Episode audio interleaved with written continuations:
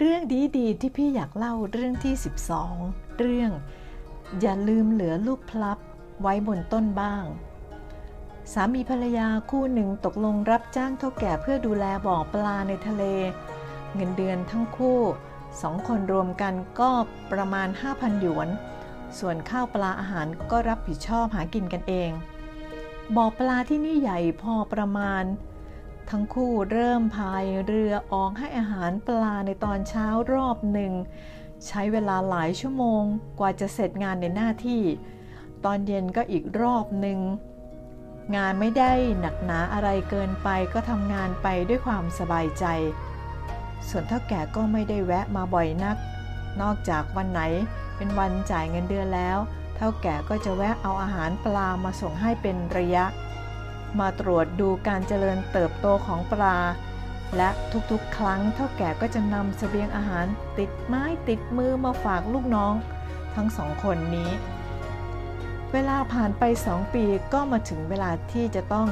ได้เวลาขายปลาแล้ว รายได้จากการขายปลารอบนี้ รวมแล้วเป็นเงินร่วม4 0 0แสนหยวน เท่าแก่ดีใจมาก เขาเลยมอบเงิน 10,000หยวนให้เป็นรางวัลพิเศษกับสามีภรรยาคู่นี้ แล้วเท่าแก่ก็ยังอนุญาตให้ทั้งคู่ เดินทางกลับบ้านไปเยี่ยมญาติ แถมเท่าแก่ก็ยังใจดี ให้ค่ารถไปกลับอีกด้วย เมื่อเรื่องทั้งหมดรู้ไปถึงภรรยาของเท่าแก่ เมียแกก็โวยวายโมโหต่อว่าสามีเป็นการใหญ่ หรือจะบ้าไปแล้วมัง้ง เงินเดือนก็ตกลงกันเรียบร้อย ทุกๆ ครั้งหรือยังมีสเสบียงอาหารไปฝากอีก แถมหรือยังมีโบนัสพิเศษเป็นเงินก้อนใหญ่ รับผิดชอบค่ารถไปกลับให้อีอีกอะ่ะถ้าทางหรือจะเพี้ยนมากไปแล้วมัง้งหรือว่าลึกกลัวเงินทองใช้กันไม่รู้จักหมดหรือไงเท่าแก่ก็ได้แต่ยิ้มอย่างอารมณ์ดี ก่อนที่จะเล่าเรื่องราวต่อไปนี้ ให้ภรรยาฟังอย่างใจเย็น หรือฟังโอนะ ในหมู่บ้านเล็กๆ แห่งหนึ่งก่อนฤดูหนาวจะมาถึง ชาวสวนก็จะเก็บเกี่ยวลูกพลับทุกลูกจากสวนจนไม่มีอะไรเหลือคาต้น มีอยู่ปีหนึ่งหิมะตกหนักมากเป็นพิเศษ ฝูงนกกังเขนเป็นร้อยตัวหาอาหารกินไม่ได้ สุดท้ายก็พากันหนาวตายพร้อมกันหมดฤดูใบไม้ผลิในปีถัดมา ต้นพลับผลิใบออกดอกและออกผลตามฤดูกาลแต่ในเวลาเดียวกันก็มีตัวหนอนหลายชนิดบุกจู่โจมสวนผลไม้แบบไม่ทันให้ตั้งตัว ลูกพลับที่เพิ่งออกผลขนาดเท่าหัวนี้แม่โป้งก็ถูกนอนกินเรียบไม่เหลือซาก แล้วก็เป็นที่แน่นอนว่าฤดูใบไม้ร่วงในปีนั้น ไม่มีลูกพลับเลื้อให้เก็บเกี่ยวเลย ตอนนี้ชาวสวนทั้งหลายก็จะเริ่มคิดถึงฝูงนกกังเขนที่ตายไปแล้ว เพราะถ้าฝูงนกมันยังมีชีวิตอยู่ มันคงสามารถช่วยกำจัดไอตัวนอนเหล่านั้นให้สิ้นซากได้แน่นอน ในปี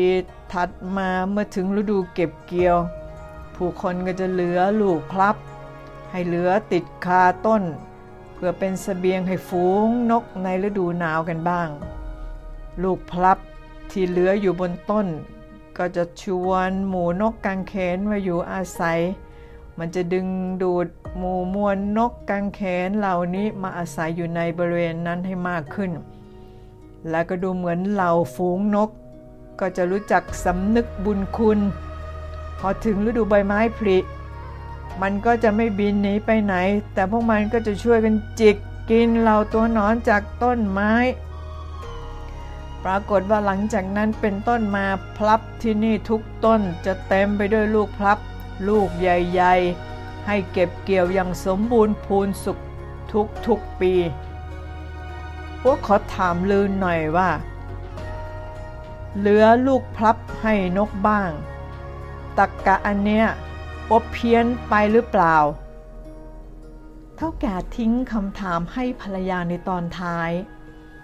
ซึ่งแท้ที่จริงแล้วการปันผลกำไรให้ลูกน้องตามสมควร ไม่ใช่เพียงเพื่อคนอื่น แต่ก็มีผลประโยชน์ต่อตัวเจ้านายเองทำให้ได้ใจจากลูกน้อง